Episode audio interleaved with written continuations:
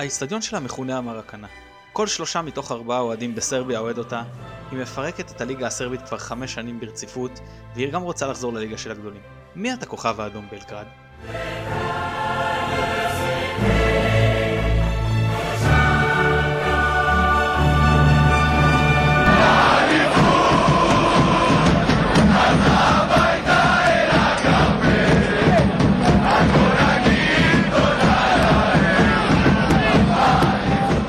נובחים בירוק, פרק 326, כולם מוזמנים להירשם ברשתות החברתיות, בספוטיפיי, אפל פודקאסט, גוגל פודקאסט, יוטיוב או כל אפליקציה אחרת שאתם מאזינים בה להסכתים, תעשו subscribe ותהיו הראשונים לקבל את כל הפרקים שלנו, נשמח אם תדרגו אותנו לחיוב. איתנו הערב אה, בפרק ה special השני, נדב קוף, מתן גילאור, ומאחורי הקלעים דניאל שפע ושלום סיונוב נותנים את הסיוע הטכני. אני עמית פרלה, בואו נצא לדרך ונכיר את היריבה הראשונה אי פעם שמגיעה למשחק מול מכבי בחיפה בפלייאוף ליגת האלופות. טוב, אז אה, נדב קוף, האנליסט הבית שלנו, עשה לנו יופי של הכנה. אנחנו נדבר קצת על הכוכב האדום כמועדון ועל הרקע שלו, על ההישגים בשנים האחרונות, ואז נלך גם לעניינים המקצועיים. אז נדב, בוא נתחיל ותספר לנו קצת אה, רקע על המועדון. קודם כל תספר לנו מה שלומך, אבל אחרי זה תספר לנו קצת, תן לנו רקע על הכוכב האדום. קודם כל תודה רבה, כיף להתארח שוב אחרי אה, הרבה זמן ככה. התגעגעתי. אה, לא דיברנו על נביחות, אז ברשותכם יש לי שתיים קצרות. הראשונה, היום לצערנו נפטר צביקה פיק, אחד המוזיקאים הגדולים, שאהב כדורגל לפי מה שאני זוכר גם שיחק בעצמו קצת כדורגל, אז מקווה uh, uh, שלא נאבד עוד הרבה, הרבה מוזיקאים כאלה ו... שמשתתפים בצערם, של המשפחה. Uh, והדבר השני שרציתי לנבוח עליו זה המשחק ביום רביעי אמור להתחיל מאוחר ולהסתיים מאוחר, ולפי הבירורים שעשיתי גם מול אנשים במועדון, לא, אמור, לא אמורות להיות רכבות בחזור. מצד אחד יכול להיות מובן כי השעה היא באמת מאוחרת, מצד שני זה אומר אה, עומס אה, מטורף אה, על הכבישים ופחות אלטרנטיבות לחזור הביתה. אז אני מקווה שאיכשהו בכל, בכל זאת מישהו ברכבת ישראל ירים את הכפפה ו... וכן יעשה משהו עם הדבר הזה. טוב, אם כבר, אם כבר הכנסת נביחה אז אני אכניס אחת משלי. אחת הפארסות הגדולות של העונה הקודמת הייתה המשחק בפתח תקווה, משחק הרפאים שלא קוים והצלחת שלו הונפה במשחק אה, שאמור היה להיות מול אה, סכנין, והנה אה, הסתיימה עונת 21-22 ומתחילה עונת 22-23, שוב סכנין על הפרק, אנחנו פחות משבוע למשחק, אנחנו לא יודעים אם סכנין תאושר, ואנחנו לא יודעים איפה נתמודד ומתי נתמודד ומול מי נתמודד, אני חושב שזאת שערורייה, זה לפתחה של המינהלת, זה לפתחה של ההתאחדות, זה לפתחו של בית הדין, אה, אחר כך כל הגופים האלה שבאמת אה, עושים אה, שם רע לפארסות באשר הן, לא יכולות לבוא בשום טענה לאוהדים, וכולם יודעים כמה טענות יש לי לאוהדים, אבל זה באמת פשוט מוציא שם רע למילה שכונה, ואחר כך מאוד מאוד קשה כשבאים בידיים לא נקיות במובן מסוים, לבוא בביקורת לאחרים, אם זה גופים, אם זה רשויות ואם זה האוהדים עצמם, פשוט מעליב, מעליב. זה, זה מאוד לא תואם את היכולות הספורטיביות דווקא שהכדורגל הישראלי מגלה בחצי שנה האחרונה. כן, ובעיקר ככה זה, זה מבאס להתחיל ככה עונה פשוט, כאילו, לא שבאמצע העונה זה סבבה, אבל כאילו, כן, אפילו, אפילו אם נרוויח מזה, אפילו אם נרוויח מזה, ובין משחקי הפלייאוף לא יהיה לנו משחק בארץ, זה כל עניין ההכנה, כל העניין של התרגול, כל העניין של הלימוד, זה עשרות צחוק מהעבודה. מה, אתה מתכונן למבחן שלא קיים, זה, זה לא יכול להיות. כן, כן, זה באמת בעיה. מי מתכונן? איך סכנין מתכוננת? למי מכבי מתכוננת? מה מכבי פתח תקווה עושה? יש פה באמת איזה, ואם כבר נבחתם בעניין אז אני גם אתן נביכה משלי, יש את הדיבור על אם לדחות את המשחק או לא לדחות את המשחק, ובאמת אם הוא יידחה על עניינים אה, של בקרה וכאלה זה כבר סיפור אחר, אבל בגדול אני בעד שההחלטה על הדחייה והקריטריונים לדחייה תהיינה, תהיינה, אה, יהיו בעצם עונה הלאה. כלומר, לפני שהעונה הזו מתחילה, כבר צריך להחליט לקראת העונה הבאה מהם הקריטריונים. סיבוב שלישי של ליגה אירופה כן, וסיבוב שני של קונפרנס לא. לא יודע, שיחליטו, זה שזה, סתם, אני צוחק, זה תמיד פלייאוף, כי, כי הוא כמעט תמיד יוצא ב, בין הפלייאוף, אבל שיחליטו באיזה מפעל כן, באיזה מפעל לא, וכש, ושזה יהיה אה, ברור לפני שמתחילים לשחק את העונה הנוכחית. ואם רוצים לדחות משום מה בעונה הנוכחית, מחליטים על דחייה, שוב, לא מענייני בקרה, וכבר מה שלא יהיה, אבל אם היו מחליטים לדחות, לדעתי היה ראוי שאם, אז דוחים לכל הנציגות באירופה, כל עוד אין אה, קריטריונים ברורים. ואני לא חושב שהיה צריך לדחות רק למכבי, יכול להיות שהדחייה עצמה היא ראויה, אבל זו החלטה שהייתה צריכה להתקבל בקיץ 2021. טוב, אז אם אה, אין שום דבר נוסף, אז אה, אני שוב אשאל אותך נדב, בוא תספר לנו קצת על הכוכב האדום כמועדון ועל הרקע שלו. יאללה, אז, אה, אז טוב, אז אה, בוא נתחיל קצת אה, באמת מדברים כלליים על המועדון, אז איצטדיון משחקים באיצטדיון על שם איזשהו שחקן עבר, רג'קו מיטיץ', 53 אלף מקומות, מכונה מרקנה, בעבר, עוד לפני השיפוץ שלו, הוא היה גדול יותר, הוא היה הכיל בסביבות ה-110 אלף אוהדים, אז כינו אותו ככה כהוקרה למרקנה בברזיל, הוא קצת הזכיר אותו. האצטדיון הכי גדול בסרביה. אה, כמו שהזכרת בפתיח, אז אה, באמת אה, סביב 75% מהאוהדים בכדורגל בסרביה תומך בקבוצה, שזה עדה די אבסולוטית, די דומיננטית כאילו במדינה. ממוצע קהל במשחקי הבית 14,000, כמעט 15,000 בוא נגיד בממוצע, הם דורגים 33 באירופה מבחינת הניקוד, תקנים ממש לעכשיו. אה, זהו קצת היסטוריה, אז הם נוסדו ב-1945. אה, רגע נדב, אני רוצה לעצור אותך ברשותך. יאללה, קדימה.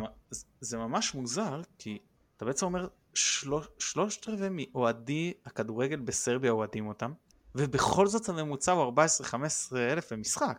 זה מצחיק, אה, בארץ מכבי הסקרים מראים נעים, אבל סביב חמישית מהאוהדים ואנחנו מביאים כאילו בהצלחות הרבה פחות מהם, עם ליגת האלופות וזה, מגיעים, ואנחנו מביאים פה סולד אאוט uh, כל משחק. זה נקודה מאוד מעניינת, אני גם חשבתי על זה כשאני סקרתי אותה, כאילו בדקתי עליהם. רגע, אני רק אגיד, סרביה זה מעל 7 מיליון אנשים, כאילו זה לא איזה משהו כן. ש... אז, אז לדעתי יש פה שתי סיבות אפשריות, אני לא בטוח לגמרי לגביהם, אבל זה מה שאני חשבתי, הדבר הראשון זה האצטדיון, האצטדיון נראה לי, לפחות לפי המשחקים, לא הייתי בו, אבל הוא נראה לי די מיושן יחסית, בסוף מתקן אה, כאילו אנחנו ראינו זה גם בהבדלים בין קריית אליעזר לבין סמי עופר, רק עצם המעבר לאיצטדיון שהוא מח... יותר מכבד את האוהדים, אז uh, מעלה את uh, ממוצע הצפייה, וגם, שוב, זה סברה, זה לא באמת uh, uh, בהכרח הסיבה, אבל הקבוצה, תכף נדבר על זה, אבל הקבוצה באמת די מפרקת את הליגה כבר. בוא נגיד, קצת כמו מכבי תל אביב בכדורסל, ש, שהיו בשנים הגדולות שלה, יכול להיות שהקהל אולי קצת שבע בליגה, זה ההסברים האפשריים שלי לפחות, אמ, אלא אם כן לך, לך יש איזשהו רעיון, אני כאילו, לא, לא, אין, אין, איזשהו, פית, אין איזשהו רעיון אחר, אבל אמ, אז זה, זה, לגבי ה, זה לגבי הקהל, קצת רק לגבי השם, כי בסוף השם הוא כן קצת אה, אה, מיוחד, אז uh, כוכב אדום זה, למי שלא מכיר, זה סמל uh, מוכר לאידיאולוגיה סוציאליסטית, uh, uh, ואחרי שהוא נבחר על ידי המועדון, אז הוא גם אומץ, מסתבר גם ברמה הלאומית, כאיזשהו סמל uh, לאומי uh, עד היום. Uh, זה המועדון הכי מעוטר בחבל, uh, בחבל הבלקני ובאזור דרום מזרח אירופה, בזירה האירופית, גם uh, זכ, uh, כוכב אדום זכה למבוגרים שבינינו, בטח אה, פרלה זוכר, אבל אה, ב-91 הם זכו גם אה, בגביע בין יבשתי וגם בגביע אירופה באותה עונה, זכו בגביע וופא ב-78, 78-79, זכו ב-11 אליפויות רצופות בשנות ה-60 וה-70, עם כדורגל די מרשים, המועדון כמובן הכי מעוטר בסרביה, זהו, שווי מוערך, משהו כמו 54 מיליון לפי טרנספר מרקט, זה יותר מפי שתיים, אה, הרבה יותר בעצם, כמעט פי שלוש ממכבי חיפה, מכבי חיפה מוערכת כ-20 מיליון, סביבות הפי שלוש אה, תקציב. אה, זה ככה ממש בגדול כאילו על המועדון, כאפיטייזר להמשך. מעניין בהקשר הזה דרך אגב, חבל שלא שאלנו אולי את העיתונאי הסרבי, אבל כמו שבאנגליה יש את העניין של תארים באנגליה ותארים בפרמייר ליג, אז אני חושב שהחידוד הזה בין תארים ביוגוסלביה לתארים בסרביה מאז שהיא קמה אחרי המלחמה, מעניין עד כמה האוהדים סופרים את התארים הישנים ועד כמה המעמד של התארים החדשים בעצם מקבל משקל עודף. אוקיי, בוא, בוא נעבור לדבר קצת על... כן, לא, אני מפר לה, זה נקודה מעניינת, אני בטוח שיש שם עוד עניין אה, היסטורי שזוכרים, ויש אוהדים, גם, זה גם כן קצת היה מוזכר, ש, שאוהדים אחרי הפיצול, אז אוהדים עדיין המשיכו לאהוד וגם, אה, ולתמוך, אז אה, נקודה באמת כן, שאלה, חשובה. שאלה מעניינת. כן. כן, אז מתן, נמשיך לה, קצת נדבר על ההישגים בעונות האחרונות. קדימה. אז uh, ככה, העונה הם, uh, אתמול הם ניצחו עוד משחק, uh, הם מקום ראשון אחרי חמישה מחזורים, 100% הצלחה, יחס של uh, 20, uh, 21-1. Uh, באירופה הם uh, נכנסו uh, בעצם uh, לסיבוב, ה... לסיבוב השלישי נגד פיוניק, uh, ניצחו 5-0 בבית ו-2-0 uh, uh, בחוץ. אה, וזהו, בעונות האחרונות, אז בעונה שעברה הם אה, זכו באליפות, מן הסתם, אה, הפסד בודד, יחס של 95-19 בשערים, 100 נקודות, 90 אחוז הצלחה. צריך להגיד, זה לא משהו חריג בכוכב האדום בלגרד, בעונות האחרונות הם פשוט פשוט מפרקים את הליגה, זה כאילו כמו ליגה בפני עצמה, גם ביחס לפרטיזן, אחוזי הצלחה די משוגעים, 85 אחוז, 90 אחוז, כמות כיבושים מטורפת, אה, יחס אה, שערים די משוגע, אה, אז בליגה הם די ליגה בפני, בפני עצמה בתוך, בתוך הליגה הסרבית. צריך להגיד, שוב, אני גם לא הזכרתי את זה בת, ב, ב, בתחילת הפרק, אבל אני מנתח את הדברים אה, מנקודת המבט שלי, הצנועה כאוהד, ואני לא מתיימר אה, כמובן להבין כמו חבר'ה שעובדים במכבי או בקבוצות מקצועניות, אז אני נותן רק את ה insight שלי כמו, שאני רואה אותם, אז... אז בהקשר הזה אני חושב שפשוט הקבוצה, הליגה הסרבית היא ליגה ממה שראיתי לפחות היא ליגה קצת, היא, היא לא חלשה by default אבל היא, יש הבדלי רמות מאוד מאוד גדולים בין, אה, בין אה, כוכב האדום לבין יתר הליגה. אה, וזה משתקף גם בנקודות, גם ב... רואים את זה גם ברמה במשחקים, לפחות לפי מה שאני ראיתי. בעונות האחרונות ב-18-19 וב-19-20 אמ, הכוכב האדום השתתפה בבתים של אלופות בשנתיים ברציפות, כל יתר העונות האחרונות היו, היו השתתפויות בבתים אה, בליגה האירופית, זה אומר 17-18, 20-21 ו-21-22, כשב-21-22 בעונה שעברה הם עפו בשמינית מול ריינג'רס, היה צמד משחקים די אה, מעניין למי שראה. זהו, זה לגבי ההישגים לאחרונה. רגע, אני רק נכניס לפרופורציה. כן, כן. אנחנו סיימנו מקום אחרון בשלב הבתים בעונה שעברה בליגה האזורית, הם העפילו לשמינית ליגת אירופה. נכון, כן, זה בדיוק, ה... זה בדיוק הפרופורציה. אה, וכאילו באופן כללי, שוב, אני צריך להסתכל על זה גם בפרספקטיבה שהיא יותר, אה, שהיא ארוכת טווח, זה לא שהייתה פה הצלחה של עונה אחת והקבוצה אה, לפני השיא שלה או הבלחה של הצלחה אירופית, יש פה גם הצלחה, המועדון משגשג, כאילו המועדון מגיע להישגים מקומיים ולהישגים בינלאומיים ברצף. זה אומר גם ותק, זה אומר ניסיון, על כל מה שמשתמע מכך. אה, תראו לגבי פציעות, אני ממה שבדקתי אין היום איזה שהם מקורות מידע מהימנים יחסית לפציעות, אני לא ראיתי שיש איזה שהם פציעות משמעותיות בסגל של כוכב האדום. אמ, יש אחד השחקנים בלם, אלכסנדר אה, דרגוביץ', אה, מספר 15, הוא עם שני צהובים, זאת אומרת, יכול להיות שאולי אה, למשחק הבא, להתמודדות בסרביה, זה יהיה משמעותי אם הוא יקבל עוד צהוב, אבל מעבר לזה אין, אין עוד נקודות רלוונטיות.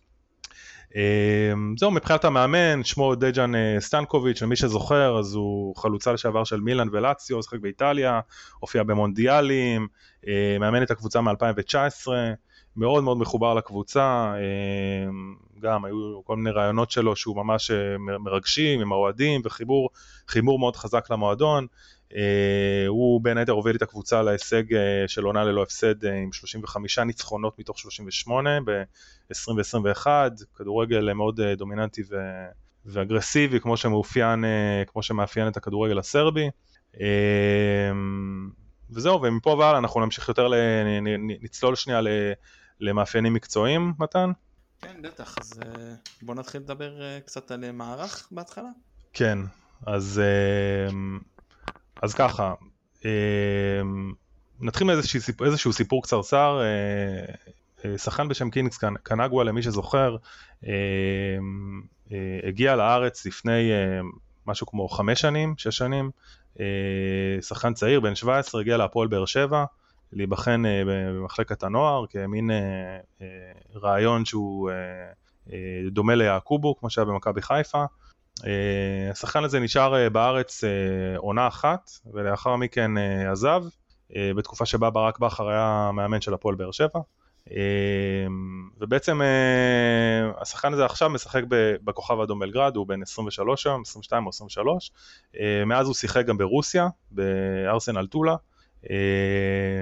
ועכשיו מעניין נראה לראות את המפגש, את הפיקנטריה הזאת בין, בין ברק בכר לבין אותו שחקן שמשחק אה, כ-AM, כקשר התקפי. אה, יש פה עוד איזושהי נקודה של אה, משותפת מכבי חיפה ו... והכדורגל הישראלי שזה פשיץ' שגם עליו אנחנו נדבר עוד מעט אבל זה כאילו ככה הפרט הפיקנטרי שמחבר אותנו לכוכב האדום. ויש עוד באמת כמה דמיונות ככה מבחינת המערך אז בהתבסס uh, לפחות על העונה שעברה, שזה מדגם די גדול של משחקים, uh, הכוכב האדום ממש משחקים בצורה שווה, uh, כמות של משחקים, uh, מערכ... זאת אומרת משחקים מערכים שונים בכמות די שווה, uh, ממש uh, uh, 15% מהמשחקים זה uh, 4-4-2 יהלום, 14% 4-2-3-1 ו-18% בערך 4-3-3, uh, המערך, המאמן כנראה אפשר להבין שהוא מאוד דוגל בגיוון, בדומה לברק בכר. אמ, הוא גם שיחק לפעמים 343 ו-352 שפחות שכיחים, אבל העונה בעיקר, אה, לפחות באירופה הוא שיחק אה, יהלום נגד אה, פיוניק, והוא שיחק גם 433. אמ, אז ללמדנו שאולי אנחנו ניתקל פה, זו קבוצה שאנחנו, בוא נגיד, אנחנו רק התחלנו לדבר עליהם, אבל כבר בהיבטים של הגיוון והוורסטיליות, אנחנו נתקלים פה בקבוצה שאנחנו לא נתקלנו בה הרבה זמן בעיניי. אמ, אוקיי, okay, אנחנו, אנחנו יודעים שמכבי מאוד, אוהבת את הכדור אצלה ברגל, איך זה מתמודד עם השאיפות של הכוכב האדום? יפה, אז, אה, אז הכוכב האדום זה קבוצה שהיא כן קבוצת פוזיישן, ב- בליגה המקומית היא כן אה, מחזיקה לפחות 60% מה, מהזמן בכדור, לא ב- ב- באופן קיצוני של אה, דומיננטיות של 70 אחוז או, או דברים בסגנון הזה, אבל לגמרי קבוצה ש, שהיא די מובהקת בפוזנצ'ן שלה. אה, אני, אני חושב שיהיה פה קרב די מעניין, אני חושב שיהיה פה קרב די מעניין מבחינת אה, אה, מאבקים וטקטיקות בין המאמנים, אה, כי שתי הקבוצות הן קבוצות דומיננטיות, ו, אה, ואני חושב שעם זאת שהכוכב האדום היא קבוצת פוזיישן די מובהקת, אני חושב שדווקא הצד המסוכן שלה כלפי מכבי חיפה יהיה משחק המעברים. אמ, לכוכב האדום יש שחקני, שחקני מעברים מאוד מאוד מהירים, ממש אפשר לראות את זה במשחקים, אה, גם אנחנו נעלה אחר כך אה, ברשתות אה, סרטון ש... שיצא לי לערוך שמדגים את זה בצורה די בולטת, אם זה אוסמן בוקרי, אה, קשר אה, צד ימין, מספר 11, גנאי, בן 23, עם מהירות מטורפת, עם הכדור, אה, אבל לא רק עם הכדור, הוא גם, זאת אומרת, גם לשטח, גם דריבל לא רע, גם קינגס קנאווה שדיברנו עליו מקודם, אז הוא גם מאוד מהיר עם הכדור, וגם איווניץ', קשר שמאל, אמצע שמאל, מספר 4. אה, קטאי מספר 10 שהוא הכוכב, אחד הכוכבים הגדולים שלהם, אולי אצילי שלהם אפשר להגיד, אה, מספר 20, הוא מאוד מהיר, מאוד, אה, גם מאוד מהיר מכדור, כבש בעונה שעברה 33 שערים. זה השחקנים הבולטים בעיניי שצריך להיזהר מהם. אני חושב ש...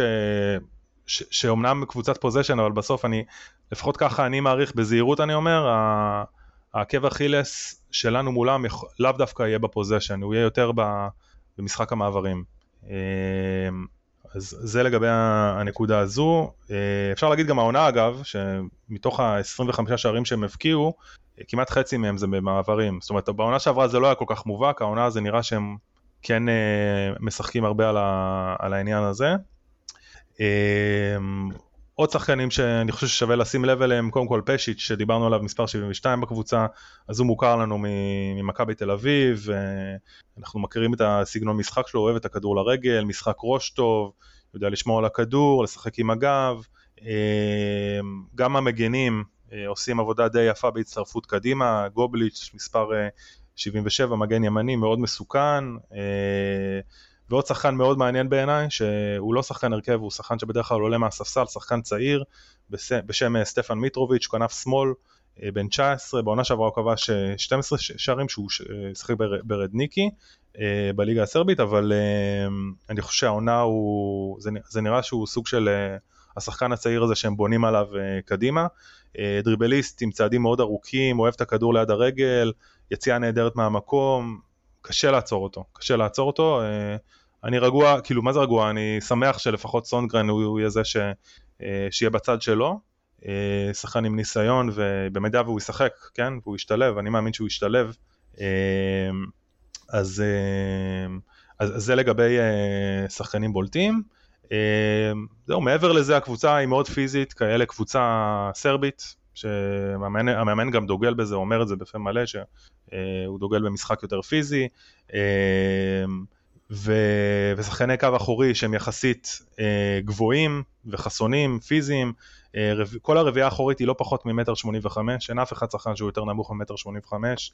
אה, זה נראה שהאגף השמאלי פעיל יותר אה, ויעיל יותר גם מהאגף הימני, אה, קטאי שם בצד שמאל משחק מספר 10 שאמרנו, שחקן מאוד דומיננטי. אה, כמו שאמרתי באופן כללי הקבוצה היא קבוצת אגפים מאוד, אה, מאוד טובה. עוד נקודה מעניינת, אה, שזה ככה גם ביררתי בעוד אה, מקורות מידע, אה, קבוצה מאוד אוהבת לבעוט לשער, גם בעונה שעברה כבשה לא מעט שערים, בערך משהו כמו 17% מבעיטות מחוץ לרחבה. הבולטים בהם זה איווניץ' וקטאי, העונה קצת פחות, באחוזים משמעותיים פחות, אבל, אבל זה עוד מאפיין שאני חושב ששווה לקחת בחשבון. אוקיי, okay, ו... דיברת הרבה על יתרונות, איפה אתה מזהה נקודת תורפה שלהם? יפה, אז, אה, אז תראו, קודם כל צריך אה, להגיד, אני מתבסס על, אה, על וידאו, אני ראיתי שני משחקים של הקבוצה, ראיתי אחד באירופה שהם הביסו 5-0 את פיוניק, ומצד שני ראיתי משחק בליגה בחוץ, נגד קבוצה מקומית, שבכוונה לקחתי משחק שהם טיפה התקשו בו העונה, הם ניצחו 2-1, אמ, אבל בשני המשחקים אני ראיתי דברים, לפחות בעיניי, שהם די מעודדים. דבר ראשון, זה הנעת כדור תחת לחץ גבוה, אה, בדגש על המשחק רגל של השוער, זה אפשר לראות בעיניי די, די בצורה בולטת. אמ, מול פיוניק למשל, פיוניק שזו קבוצה יחסית די חלשה, בדקות הראשונות פיוניק הצליחו להביך אותם, הצליחו להביך אותם בסרביה, בבלגרד. אה, אפילו, אני הייתי אומר עם קצת יותר תעוזה ויכולת היו אפילו יכולים לכבוש, הגיעו למצבים מאוד מאוד קורצים אה, ועמדו גם לא רע בכלל על המגרש אה, ואת אותה נקודה גם אני ראיתי במשחק ליגה זאת אומרת הפעילו לחץ במרכז המגרש, די בקלות שיבשו את הנעת הכדור של, של, של הכוכב האדום. אם רגע נדבר שנייה על התאמות מתן עבורנו, מכבי חיפה, אז סגנון של אה, חטיפות במרכז המגרש או בשליש האחרון עם ניקיטה, נטע וכדומה, לדעתי זה יכול להיות לפחות המשחק בחוץ, שבהם אה, די ברור שהם יחזיקו יותר בכדור, אני חושב שזה משהו שכן לדעתי אפשר, אפשר לעשות. באופן כללי אני, אני, אני חושב שהקבוצה נראה שהקבוצה לחיצה מה שנקרא. אפשר ללחוץ עליהם והם מגיבים לא בהכרח טוב ללחץ עוד דבר במצבים נייחים או בפוזיישן גבוה, אה, הרושם שלי הוא זה ששחקני הקו האחורי והקישור לא תמיד חוזרים לעמדות, אה, או שחוזרים מעט מדי, הם כאמור שחקנים קצת איטיים. אה, וזה נראה, בהקשר לזה נראה גם שהם לא תמיד מסתדרים טוב עם דריבליסטים טובים. אפשר לדבר פה על חזיזה, אגף שמאל נראה שאגף שמאל של, של ההגנה נראה שהוא כאילו קצת יותר חדיר או יותר פגיע לדריבלים, אה, לפחות אה, לפי מה ש... מי שראה מה שצייצתי בימים האחרונים, אז אה, נראה שמצד שמאל הרבה יותר קל לעשות דריבלים מוצלחים מולם. וכאמור לגבי השוער מילן בורג'אן אז הוא לא תמיד ממוקם טוב, הרבה גולים מרחוק, ש, שממש כאילו לא, לא ממקם את עצמו נכון, כאמור הוא בעייתי מאוד במשחק הרגל תחת לחץ, ובאופן כללי יש המון המון גולים שהם ספגו באשמתו הישירה, אם זה יציאות גרועות, מסירות גרועות תחת לחץ, גול מחצי מגרש שהוא ספג לפני כמה זמן, זה דברים שאני חושב ש... שאפשר לקחת בחשבון ואפשר לשחק עליהם. עוד נקודה קטנה ששמתי לב עליה, דרגוביץ', אה, בלם שמאל שמשחק עם רגל הפוכה, ימני, אה, סטייל אה, כמו שהיה עם עופרי ארד, גם את זה אולי אפשר לנצל. היה עם פלניץ' לדעתי, לא? עם פלניץ', נכון, נכון, נכון, ארד שיחק ימני, נכון. כן. אוקיי, ובוא אז נצלול אולי קצת למשחקים האחרונים, לפני שניגע ראש בראש עם מכבי ומה אתה ממליץ למכבי לעשות. אז אולי המשחק הכי מכונן מבחינתנו זה הניצחון הביתי שלהם על פיוניק 5-0. כי גם הם די סגרו, הם סגרו את הסיפור במשחק הראשון, אז לגעת בגומלין זה פחות רלוונטי, אז בוא ספר לנו על ההתרשמות שלך מהמשחק הראשון שלהם בעצם במוקדמות ליגת האלופות ההון. אז כן, כמו, ש... כמו שנגעתי ככה בקטנה, תראו, אני, אני כאילו, אני חייב להודות, אני, כשהתחלתי, לפני שהתחלתי לצפות במשחקים, אני באתי ב state of mind שאני הולך לראות קבוצה שהיא מפחידה, שהיא מפלצת. אה, ואני חייב, נתחיל מהשורה התחתונה, אני חייב להגיד לכם, ובאמת עם כל הצניעות, ואני לא, לא במקום של לזלזל, אני לא חושב שבהכרח מדובר במפלצת. אה, אני ראיתי אותם משחקים מול פיוניק, אני אומר עוד פעם, קבוצה כמו מכבי חיפה, עם קצת יותר תעוזה ואמונה עצמית, הייתה יכולה להביך אותם. הייתה יכולה לכבוש ולסבך אותם. היה שם הרבה לחץ, אה, לחץ מקדימה של פיוניק, של פשוט שחקנים שהם לא איכותיים, לא הצליחו לממש אותם, היה שם אחד על אחד, היה שם עבירה, אה, אה, חילופי מסירות לא טובים שהובילו לעבירה מאוד מסוכנת, היה שם עיבודי כדור באזורים מסוכנים. יכול גם להיות שזה באמת המשחקים הראשונים של העונה, למרות שהם כבר עברו איזה חמישה או שישה משחקים בליגה, אבל, אבל אני חושב שהשד לא כל כך נורא. גם אני חושב עוד משהו שבוא נגיד התקפית, הם מאוד מאוד יעילים. אוקיי? אה, זו קבוצה שנראית לי מאוד מאוד יעילה. אני לא ראיתי אה, איזה שהם... אה, יש איזשהו גול שהתלהבתי ממנו מאוד, בטח אני לא יודע אם ראיתם, אבל שהם כבשו מול אחת הקבוצות שממש תבנית התקפה מאוד מאוד מסודרת עם חילופי מקום ותנועה ללא כדור, אבל בוא נגיד ברוב השערים שראיתי, ברוב הדקות שראיתי, לא, לא שמתי לב לאיזשהו משהו יוצא דופן או, או דברים ש... או, או בוא נגיד כדורגל שאי אפשר לעצור. אה, אני אומר עוד פעם, אני, אני כן חושב שאני יותר חושש מהמתפרצות, מהמשחק מעברים, שם הם נראים מאוד מאוד מאומנים ו, ו, אה, ושם יכול להיות לדעתי העקב אכילס שלנו. אה, הערה ושאלה. אחד, מה שאתה אומר על uh, הלחץ של uh, פיוניק עליהם, יכול להיות שזה משהו שהם קצת פחות רגילים לשחק בסיטואציה הזאת, כי כמו שאנחנו בשנה שעברה, הרבה פעמים, בעיקר בשלבים המתקדמים של העונה, כשפתאום נוף הגליל והפועל ירושלים, מכבי נתניה, ניסו קצת ללחוץ אצלנו, אז היה לנו משהו שאנחנו היינו לא מורגלים בו, ובגלל זה זה ככה קצת uh, ערבב אותנו. אז מה שאתה אומר uh, מהדהד לי את. הדבר הזה. מצד שני, אני שואל את עצמי, אה, עד כמה באמת אה, יצא משחק מעברים וזה, כשזו קבוצה שהיא רוב הזמן בעצם אה, מחזיקה בכדור, אז, אז, אז מתי בעצם יוצא לה לעשות את, ה, את המעברים האלה? הם כמונו לוחצים גבוה ו, וכתוצאה מהרבה חטיפות יוצאים שערים, כמו חטיפות אצלנו של נטע או עלי מוחמד? אז קודם כל זו נקודה מאוד נכונה, אה, ממה שאני ראיתי לפחות לא, אין, אני לא ראיתי לחץ אה, כמו שמכבי לפחות עשתה נניח העונה נגד, אה, נגד לימסול בבית, או בעונות, בעונה שעברה במשחקים, בעשרה המשחקים הגדולים שלנו עם הלחץ המטורף, לא ראיתי דברים כאלה בכוכב האדום, לא ראיתי. היו אולי דקות בודדות, אבל לא לחץ של ממש שליש על השוער, לא משהו שבאמת אה, אה, בולט לטוב בקטע הזה. ולגבי משחק מעברים תשמעו הם, הם מחזיקים בכדור 60% מהזמן או העונה בוא נגיד לפחות נגד פיוניק זה לא היה נראה שהם באים לטרוף את המשחק ולהחזיק כל הזמן בכדור. ממש לא היה נראה לי ככה. זה היה נראה שהם באים הם שמו את הגול מהיר כאילו פסלו להם גול בדקה השלישית אחרי כמה דקות הם כבר כבשו את הראשון פיוניק די התפרקו כאילו אה, כי זה באמת לא הייתה נראית קבוצה איכותית והם די שייטו זאת אומרת לא היו צריכים לעשות יותר מדי אז כן, אני חושב שכאילו, בוא נגיד, הם, הם הרבה חלק, בהרבה חלקים מהמשחק הם ויתרו על הכדור, הם לא אה, התאמצו יותר מדי אה, כדי להחזיק פה, כי גם פיוניק לא ידעו כל כך מה לעשות עם הכדור.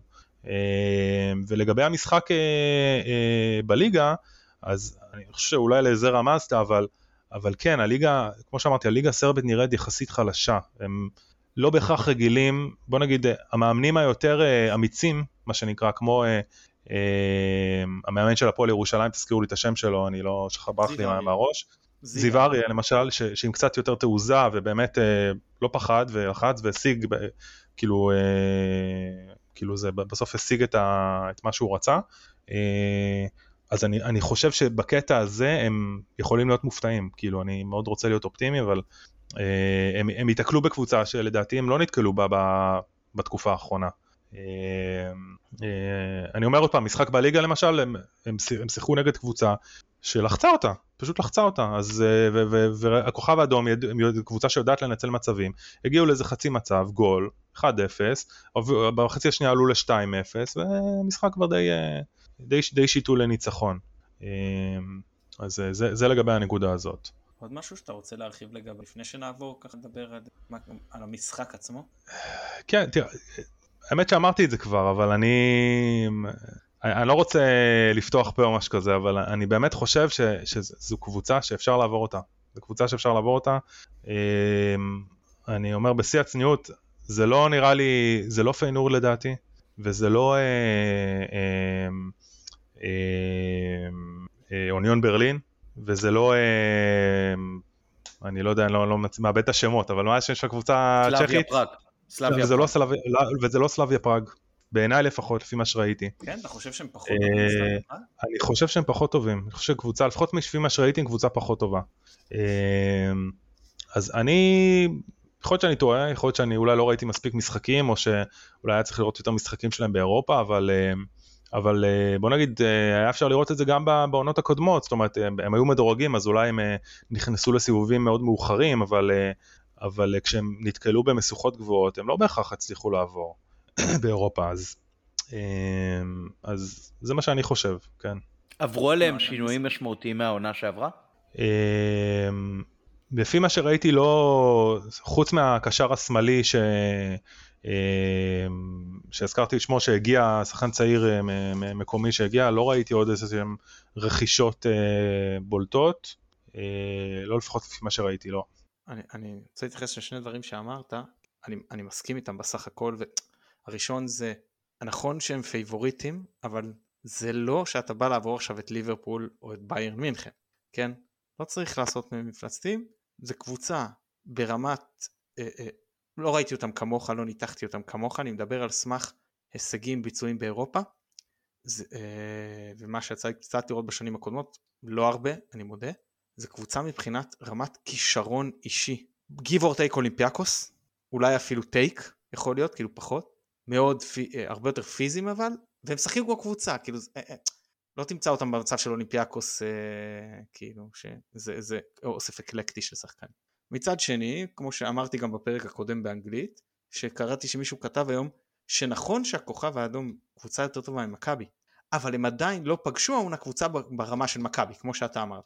לעומת זאת אנחנו כן פגשנו קבוצות בסדר גודל הזה של ששוות את הפלייאוף לליגת האלופות, איזשהו, אה, זאת אומרת, אנחנו נדרשנו ל-90 דקות אינטנסיביות מול הרמה הזו, והם עדיין לא, ואולי זו פה המקום שלנו אה, להיות מסוגלים לבוא ולהפתיע, בטח אנחנו מתייחסים לחוט של חיפה, שאומנם זה כבר יהיה 10 בערב, זה לא החום של 8, זה קצת יותר נוח, אבל עדיין מספיק שזה יום שהאוויר קצת עומד, מגיע קצת יותר לחות מהים, ואנחנו כבר יודעים איך זה יכול להשפיע על מי שלא רגיל לזה.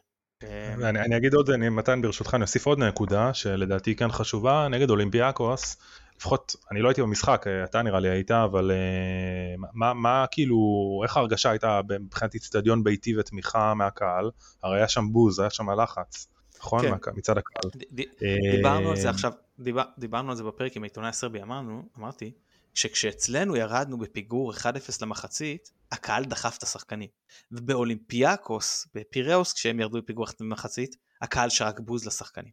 אז הוא אמר שאצלם אין סכנה שזה יקרה, ואולי אם זה תרחיש קיצוני שנוביל פתאום 3-0 או משהו כזה, אבל הוא אומר שבגדול אין דבר כזה, קהל תומך וגם בפיגור הוא ידחף את הקבוצה כאילו, ושנצפה לאווירה, אה, הוא אמר שהוא יודע שגם אצלנו יש כאילו אווירה טובה, והוא שמע את זה, אבל שנצפה לאווירה ברמות שאנחנו לא, לא רגילים להן. בדיוק, אז, אז זה לפחות מההתרשמות שלי, לפי מה שראיתי, באמת, אה, בוא נגיד, איצטדיון ביתי זה איצטדיון ביתי.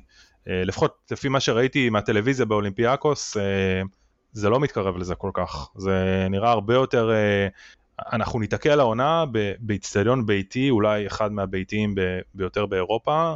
פרוסנר בטח יודע לספר על זה גם, הוא סיפר על זה, סיפרתם על זה, דיברתם על זה בפרק, בפרק קודם, אבל יש פה, פה יש שוני ויש פה אתגר מאוד גדול שאנחנו נצטרך אה, להתמודד איתו. אה, לגמרי עוד אה, נקודת, אה, עוד נקודה שאנחנו נצטרך פשוט להתמודד איתה. אה, אז כן, למרות, אז כן. למרות, ש, למרות שאני... בבקשה. כן, כן ואני, ואני אומר, כאילו כמו שמתן התחיל, אה, כאילו התחיל להגיד, ואני גם אמרתי בהתחלת הפרק, אה, יש פה באמת משמעות אה, לניסיון האירופי, לזה שזו קבוצה שרצה כבר המון שנים, שהגיעה להישגים באירופה עם ניסיון, עם שחקנים ש, ששיחקו כבר ב, בליגה האירופית, בצ'מפיונס ליג. אה, יש, אה, אם אני לא טועה, הגיל הממוצע שלהם הוא, הוא גיל יותר גבוה, מ, הוא יחסית מבוגר, כאילו יש שם שחקנים די ותיקים, אה, אז כן, גם זה משהו שהוא יתרון אה, מבחינתם. כן, בעונה כן, שלמה זה יכול להיות איזושהי, איזושהי אה, אה, נקודת תורפה, אבל ברור שאתה בא למשחק אחד, בשלב כזה הניסיון משחק פה תפקיד. כן, אני חושב שהעובדה שהגומלין הוא שם מהבחינה הזאת הוא, הוא משמעותי, בעיקר בהקשר של האיצטדיון. אה, מצד שני, ממה שהתרשמתי, גם ממה שדיברנו עם דז'אן, העיתונאי הסרבי, אז זה בסדר מבחינתם, הם חיים בשלום עם זה שהם uh, ישחקו אולי באירופאית ויוכלו להגיע שם uh, יותר רחוק מאשר uh, בצ'מפיונס, אבל מבחינתם זה די uh, אבסורד או בלתי נסבל או בלתי מתקבל לדעת להפסיד למכבי חיפה. Uh, ובהקשר הזה הם קצת מזכירים לי גם את אולימפיאקוס, uh, שעם כל זה שאומרים אוקיי, הלחץ עליהם כאילו. טובה, מכובדת והכל, זה לא רק שהלחץ עליהם, אלא גם באיזשהו מקום אתה בא עם ביטחון עצמי שלפעמים אה, הוא טיפה גולש והוא טיפה הופך לביטחון עצמי עודף, ואז כשמתקיפים אותך זה רק מפתיע אותך כפליים. זאת אומרת, כשאתה בא להתמודדות שווה בשווה, כמו שנגיד אנחנו באים מול אה, מכבי תל אביב, אנחנו יודעים בדיוק למה לצפות, ואנחנו באים במלוא הדריכות, ואנחנו לא מקלים ראש בשום פס. וכשהם משחקים מול קבוצה שהם מרגישים עדיפים עליה ומנוסים ממנה, ובטח בבית שלהם עוד אחר כך, אז uh, הם אומרים, uh, טוב, אז uh, לא חייבים לתת את המאה, ואז הרבה פעמים לקבוצה שבאה כאנדרדוג זה יותר קל, בטח כש, כשראינו כבר שמכבי השנה, גם כשהיא שחקה, שיחקה בחוץ בפיראוס, אז היא באה בפוזיציה כזאת של אנדרדוג, אבל היא הצליחה בשני צידי המגרש להביא יכולות ברמה מאוד מאוד גבוהה. אה, יש פה, יש פה גם שאלה מה... לא מהקהל, אבל אה, מדניאל אה, שעוזר לנו פה עם ההקלטה, הוא, הוא שואל עד כמה בעיניך המאמן שלהם הוא אקס פקטור. זו שאלה מצוינת, אני חייב להגיד, אני, אני לא רוצה, ל... אני לא מכיר אותו מספיק, ואני לא מכיר את הרזומה שלו באירופה כמאמן, הוא... אבל אני כן חושב שיהיה פה קרב מוחות, ככה נראה לי לפחות. כמו שאמרתי, יש פה מאמן ש... לפחות בזירה המקומית, כמו בכר, אה, משתמש בכלים שלו ונותן אה, לדמיון הפרוע, משתעשע עם הדמיון הפרוע שלו, משחק במערכים מאוד מאוד מגוון, וזה ממש לזכותו, כי בסוף אה, יש לו קבוצה שהוא יכול לשחק איתה גם באירופה, והוא כלומר קבוצה מאומנת על כמה מערכים שונים, אנחנו רואים את זה גם באירופה. נגד קבוצות שונות הם משחקים במערכים שונים, הוא יכול לשנות תוך כדי משחק. יש לו סגל מאוד רחב שהוא יכול להשתמש בו, עם עושר די גדול. אני חושב שכן, מצד שני,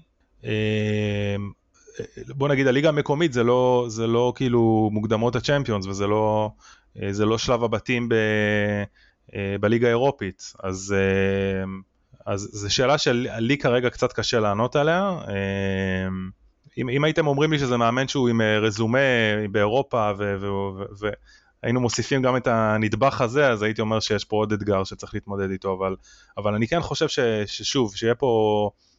יהיה פה קרב מוחות די מעניין, כאילו יהיה הרבה טקטיקה והרבה, מין שח... מתן אתה מהשחמט, אז יהיה פה הרבה אולי טקטיקות מתחום של השחמט והאזורים האלה. כן, ושחמט טקטיקה זה קצת משהו אחר, למה שבכדורגל נוטים לכנות טקטיקה ושחמט זה נקרא המשחק העמדתי, טקטיקה זה קצת משהו אחר, זה לא באמת חשוב. אה, טוב, בוא קצת נעבור להתייחס למצ'אפ בין הקבוצות לפני שמדברים מרכבים וכאלה. איפה אתה מזהה את היתרון הגדול של רדסטאר במפגש מול מכבי ואיפה אתה מזהה את היתרון הגדול של מכבי? בהנחה שיש כאלה או היתרון אם לא יהיה יתרון גדול אחד. אז תראו אני חושב שהיתרון הגדול של רדסטאר אה, כמו שאמרתי אני חוזר על עצמי אבל זה לגמרי החלק הקדמי. הצהרה יכולה לבוא מהרבה מאוד שחקנים. אה, יש את פשיץ' אוקיי שזה שחקן שיודע לשחק עם הגב לשער אה, וגם אגב בלא מעט פעמים יכול להיות אולי מתוך עצלנות, או זה, שחקנים משחקים עליו כדורים ארוכים כדי שהוא מדלג על הקישור, שומר, שומר על הכדור ומשם ממשיכים להתקפה, גם את זה ראיתי. אמ, יש את, אה, אמרתי, יש את אוסמן בוקרי ש... שלפחות לפי מה שאני רואה העונה הוא נראה כמו הכוכב ש, ש, שלהם שהולך להיות, אה, הולך לככב העונה, זה שחקן מאוד מאוד מהיר, אה, שהוא אוהב שטח, והוא לא רק משחק במעברים, אני ראיתי גם דריבלים שלו, זאת אומרת ממש, אתה רואה דאבל פאס, נותן, הולך, בורח לצד, אה, מבלבל את ההגנה. אה, אני חושב שאנחנו צריכים יותר להיזהר ממשחק מעברים מאשר פוזיישן, אני חוזר על זה. אני מרגיש שאנחנו נהיה יותר, אני מרגיש יותר טוב עם המשחק ההגנה העומד שלנו כשאנחנו נסוגים אחורה, מאשר שאנחנו יושבים על החצי, או שון ובוגדן על החצי, ואנחנו פתאום חס וחלילה מאבדים כדור ו... ואחד מהסילונים האלה חוטף והם גם מאוד מאומנים, המתפרצות הם מאוד אה, כאילו עובדים על זה באימונים רואים, כאילו יוצאים מהר קדימה, אה, יודעים איפה להתמקם, לאן לרוץ ומסיימים את זה, זה כמו כאילו עוקצים אותך. אה, אז, אז אני חושב שאולי אולי זה נשמע קצת, קצת הפוך מה, מהדימוי של הקבוצה, אבל אני, אני דווקא חושב מה, מהקטע הזה. אמ, ואם אנחנו מדברים על, אה, על מכבי, על הצד החזק של מכבי, אז אני, אני חושב שדווקא אולי בצורה הפוכה, מכבי אולי אחת החוזקות שלה זה, זה דווקא משחק הפוזיישן, המשחק הזה, משחק הפוזיישן ואולי גם משחק הלחץ, אני חושב ש... וזה גם מתלבש טוב אולי על, ה, על החיסרון של, של הכוכב האדום, אני הייתי משחק מאוד, אה, בוא נגיד אי אפשר לשחק כל המשחק עם לחץ גבוה, אבל, אה, אבל אולי לתת להם רגע תחושה של שליטה, זה רבע שעה עשר דקות, קצת לעייף אותם טיפונת וללחוץ אותם, ואחרי איזה רבע שעה ללחוץ אותם גבוה, או, או כאילו להפעיל להם את הלחץ בדקות הנכונות, כי אני חושב שאנחנו אה, נצטרך, אה, כמו באירופה, כמו שהקלישה אומרת, כל מצב שאנחנו נגיע אליו אנחנו נצטרך לנצל אותו. אז, אה, אז אם, אם אתם שואלים אותי איזה מצבים אנחנו נוכל להגיע, אנחנו נוכל להגיע לדעתי במצבים שבהם אנחנו נלחץ על הדוושה בפוזיישן בלתי פוסק, כמו שאנחנו מכירים את מכבי, ואו בלחץ גבוה. כשאנחנו לוחצים גבוה, אנחנו אה, באינטנסיביות גבוהה, השוער אה, מתבסס על המשחק רגל, לפחות מה שראיתי, לא טוב שלו. אה, זה הנקודות אה, לדעתי שצריך לשים עליהן אה, דגש. אוקיי, אז אה, מפה לשם. איך אתה חושב שמכבי צריכה לפתוח? אולי איך אתה צופה גם שבכר יפתח? אה, תשמע, אני חייב להודות שלא התכוננתי עם הרכב, כי באמת אה, אבל, אבל אני, מעריך ש, אני מעריך שההרכב יהיה זהה לזה שפתח אה, אה, נגד אולימפיאקוס. אה, אני חושב שבכר ימשיך עם ה... אה, אולימפיאקוס חוץ אתה מתכוון? אולימפיאקוס, אולימפיאקוס, אולימפיאקוס אה, חוץ נראה לי. זאת אומרת, אם אני לא יודע, נכון, פיירו פתח נגד... הרכב ומערך אה, כאילו 5-3-2. 5-3-2 שמשתנה, שיכול להיות כאילו, שיכול להיות דינמי. אה, להתגמש, כאילו לא סימטרי. אה, כדי, לד... בוא נגיד אחד הדברים שאני יותר אה, בונה עליהם זה חזיזה, פרלה קצת התכתבנו שם, ראיתי התכתבויות בטוויטר היום לגבי זה, אבל אני חושב שחזיזה זה, זה שחקן שאנחנו צריכים, אה, הוא, הוא, הוא במומנטום, ואנחנו צריכים לנצל את זה, אנחנו, אני מקווה ש, שהמשימות הגנתיות פה לא, לא יגזלו לו מהאנרגיות, אבל, אה, אבל צריך ללכת, ללכת עם מה שהלך לנו טוב עד עכשיו, כאילו, וחזיזה זה לגמרי קלף ש... שהולך לנו טוב עד עכשיו העונה, במשחקים הבודדים ששיחקנו, וגם צריך להגיד להפך, אני חושב שאפשר גם לעשות הווה אה, נתחכמה לו, כאילו, הוא יכול להיות שאם אני עכשיו רגע נכנס לראש של המאמן שלהם, הוא יגיד, אה, חזיזה, אני אסגור אותו. אז אולי אה, לשלוף עוד משהו, אולי כן להכניס את אצילי, כי אצילי הם לא ראו אותו הרבה העונה, אז אולי כן לפתוח עם אצילי. שאלה, אני מודה ש... אני מודה שהתחבטתי בזה הרבה, ואפשר גם לחשוב על עוד אופציה שבה לשחק עם שלישיית קישור דפנסיבית. זאת אומרת ללכת על 4-3-3 ואז אתה יכול רגע להגיד אני רגע קצת אה, סוגר את האופציה של אה, מתפרצות כי יש לי קישור יותר מעובה אחורי ואני יכול אה, אולי בהתקפה קצת. לאפשר לעצמי לחץ יותר גבוה כשנטע או עלי ילחצו יותר גבוה. בקיצור אני באמת כאילו קטונתי, אני לא, אין לי איזשהו פתרון זה, אבל אני מעריך שבכר ילך עם המוכר לפחות העונה. מה אתה? מה אתם?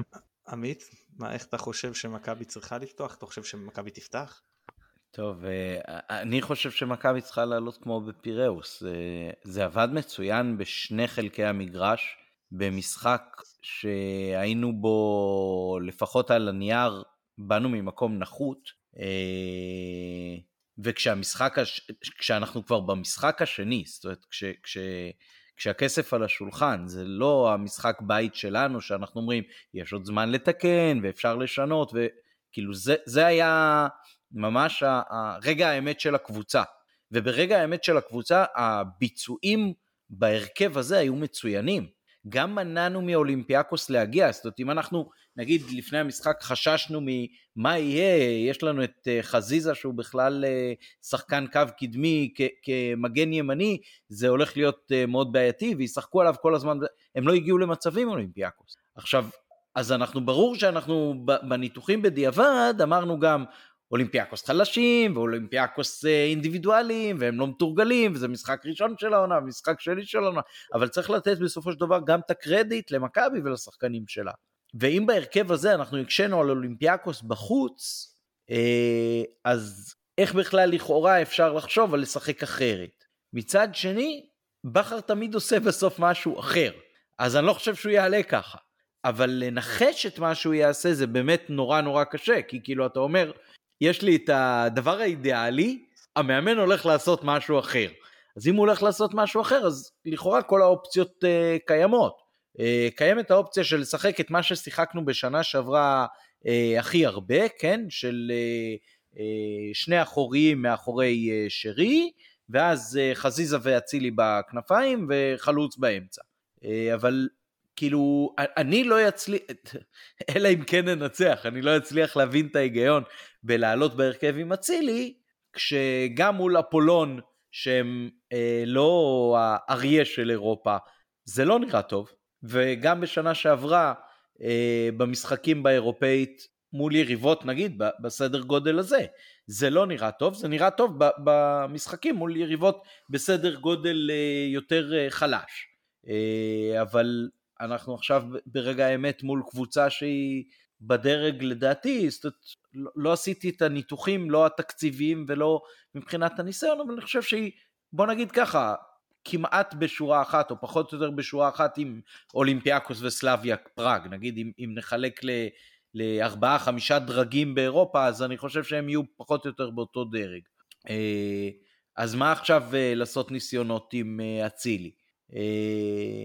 אם כבר, אז מה שאמר אה, נדב על אה, שלישיית אמצע יותר חזקה, אה, שגם אחד מהם יכול כל פעם לעלות ולהצטרף ללחץ הגבוה, אם זה עלי, אם זה פאני ואם זה נטע לביא, ולהחליף ככה ביניהם מקומות כל הזמן.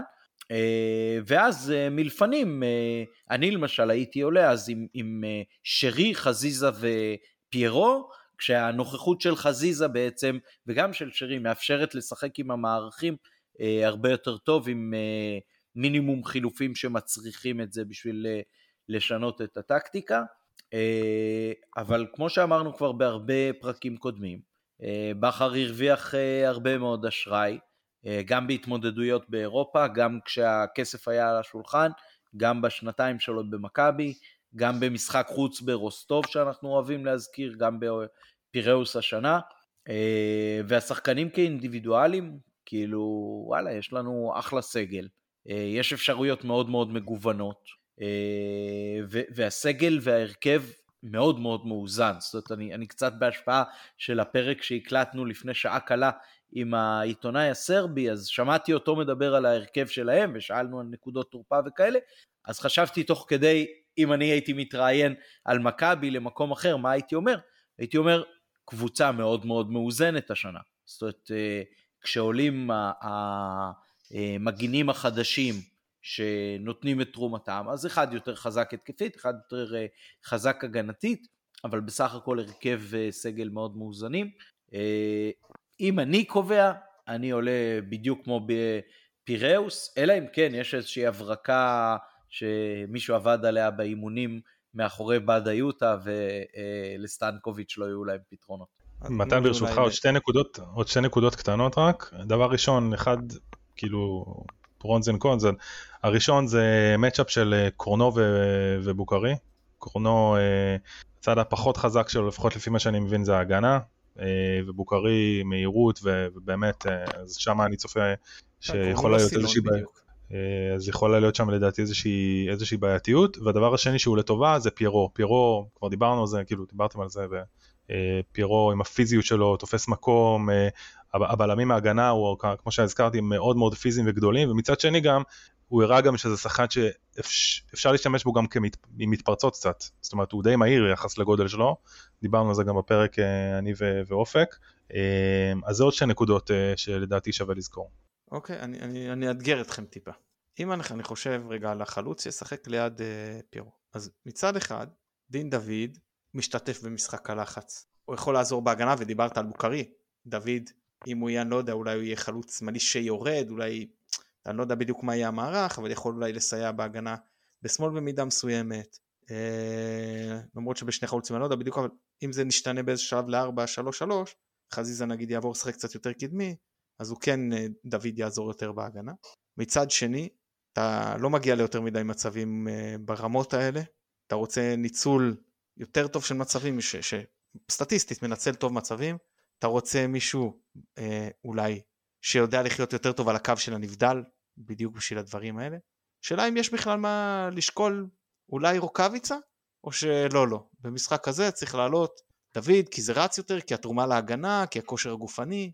אני, זו שאלה מצוינת, אה, אני, אני כאילו גם יצא לי לדבר על זה היום עם אה, אחד מהחברים ב, כאילו בעבודה, וזה, אני הולך על דין דוד, אני הולך על דין דוד כי בסוף המשחקים באירופה, אמנם צריך לנצל את המצבים, ועם כל הדיבורים על דין דוד והבדיחות, הנבדל וכל הדברים האלה, בסוף זה שחקן שעובד, שחקן שרץ, שעושה לחץ והתרומה שלו היא, היא מאוד מאוד גדולה בכל מה שקשור ל-off the ball. אמ, ואת העזרה הזו אנחנו נצטרך, כי אנחנו, מצד אחד אנחנו נגיע למעט מצבים, אבל זה דווקא בדיוק העניין הזה שכשאנחנו אה, לא נגיע למצבים, וכשאנחנו נהיה נסוגים ואנחנו, אה, ילחצו אותנו, אז אנחנו נצטרך את השחקן הזה שיבוא ו- ויעשה את העבודה ההגנתית. ודין דוד הוא, הוא עם כושר אה, אנאירובי מעולה, ו... ואני הייתי הולך איתו. זה לגבי המשחק בית. לגבי המשחק חוץ, הנטייה שלי זה לפתוח עם ניקיטה. כי בסרביה אני מעריך שהדומיננטיות באופן טבעי תלך אה, עם, אה, עם הכוכב האדום, ושם, כמו שאמרתי, אני חושב שתבניות התקפה, כמו שאנחנו זוכרים עוד ומכירים מהתקופה של מרקו, עם חטיפות מהירות ויציאה מהר קדימה, קלאסי בעיניי. לדעתי אפשר לעקוץ אותם, אני באמת מאמין שאפשר לעקוץ אותם ככה. אני רק מוודא, אני מבין מכם, שאתם עולים בלי אבו פאני, זאת אומרת, אה, וגם אתם מעריכים שככה בכר יעשה. לביא ומוחמד, שהם אלה שגם משחקים עד עכשיו, וצריך להודות שעד עכשיו הם גם יותר טובים מעונה מאבו פאני. אני לא כן, מעריך שככה בכר יעשה. אני אגיד גם אבל עוד... אני, לא, אני חושב שהוא יעשה איזושהי הפתעה, אני לא יודע להגיד מה. יכול להיות שזה יהיה אבו פאני במקום אחד מהם, יכול להיות שזה יהיה אבו פאני במקום אחד השחקנים הקדמיים. אני, אני הייתי עולה כמו בפיראוס, כולל התשובה המצוינת של אה, נדב בעניין אה, דין דוד, באמת, כאילו, צריך פה מישהו, בעיקר באגף השמאלי אולי שלנו, שייתן את הסיוע ההגנתי, אה, ודין דוד נותן עבודה, זאת אומרת אפשר לצחוק על הנבדלים, אבל הוא נותן עבודה, והקבוצה גם הגיעה, גם בשנה שעברה וגם השנה, כשהוא אה, בסך הכל שחקן הרכב, אז אה, אי אפשר רק להגיד שהגענו להישגים האלה כשהוא נמצא, ולא להחשיב את זה שהוא היה שם כשזה קרה. אבל אני לא חושב שבכר יעשה את זה, אני חושב שהוא כן יעשה איזשהו אה, שינוי, כי, כי אולי כי הוא לא אוהב שצופים אותו יותר מדי, אולי כי יש לו איזשהו משהו מיוחד שהוא הכין אה, מלכודת לסרבים, אני באמת לא יודע. אה, אני גם לא אומר אפילו את זה לגנותו, שמר את מאור לוי בדיוק בשביל הרגע הזה. יכול להיות שרז מאיר כבר בכלל uh, מתחת לרדאר רץ ו- ומרים משקולות ועולה במדרגות כמו רוקי מרציאנו, לך תדע. כן, ואז קורנו משתגע. רגע, שנייה, כן, אה, אה, ב- בן סער במסעות שלו ב- בעולם, ב- בסרביה הוא גם שיחק? אני לא חושב, לא נראה לי. לא שזכור לי. אני יכול שנייה לבדוק את אז זה. יכול להיות שזאת ההפתעה. לא- לא קורנט, בבעתי עם סונגרן, אבל- אבל מה שכן אני זהו, אז רוצה אני להגיד... רציתי להגיד, לא, רגע, רגע, נדב, אה. קודם כל, כמגן אני מסתכל שמאלי. על הזה שלו, הוא לא שיחק, הוא לא שיחק ב- ב- ב- בסרביה ומסר. אבל מה שרציתי להגיד, שאני חיכיתי, אבל כבר, אם כבר הוצאת את הבדיחה הזאת, אז אני כבר אלך איתה, כי רציתי לחכות ליום שבו יודעים שרז מאיר חזר אה, לסגל, ואז לכתוב, אה, הקריירה של סונגרן במכבי הייתה מרשימה מאוד. מעכשיו הוא רק בלם. כן. אמ, תראו, צחוק בצד, אבל מה שכן אני... אני לא התרשמתי בצורה... כאילו, אני לא ראיתי שחקני קישור אחורי בקבוצה בכוכב האדום, שהם... ש- שבוא נגיד שהקישור שלנו לא יכול להתמודד איתם. אני, אני מקווה מאוד שאני לא פה אומר שטויות. לא, לא, אתה לא אומר ואני שטויות, אתה לא אומר שטויות. אתה לא אומר אה, שטויות. שנייה, הסרבי התייחס לזה בדיוק בפרק קודם שהקלטנו, ואני אגיד לך. הוא דיבר על זה שהכוכב האדום משחקים, הם לא משחקים עם קשר אחורי, משחקים עם שני קשרים מרכזיים. הוא לא, הוא לא ציין את השמות, אם אני אתעלה באילנות מאוד מאוד גבוהים, אז יובנטוס היו משחקים עם אה, חדירה ופיאניץ', ובלי אף קשר אחורי קלאסי. עכשיו, טוב, חדירה ופיאניץ' זה שחקנים שמסוגלים למלא התקפה והגנה ברמה, כל הרמה שאתה צריך, אז אין בעיה, אבל ברמה שלהם, אז הוא אומר שזה לא נדרש. הוא אמר שאולי בחיפה יהיה שינוי, כי כן יפתחו עם קשר אחורי מול קבוצה ברמה הזאת.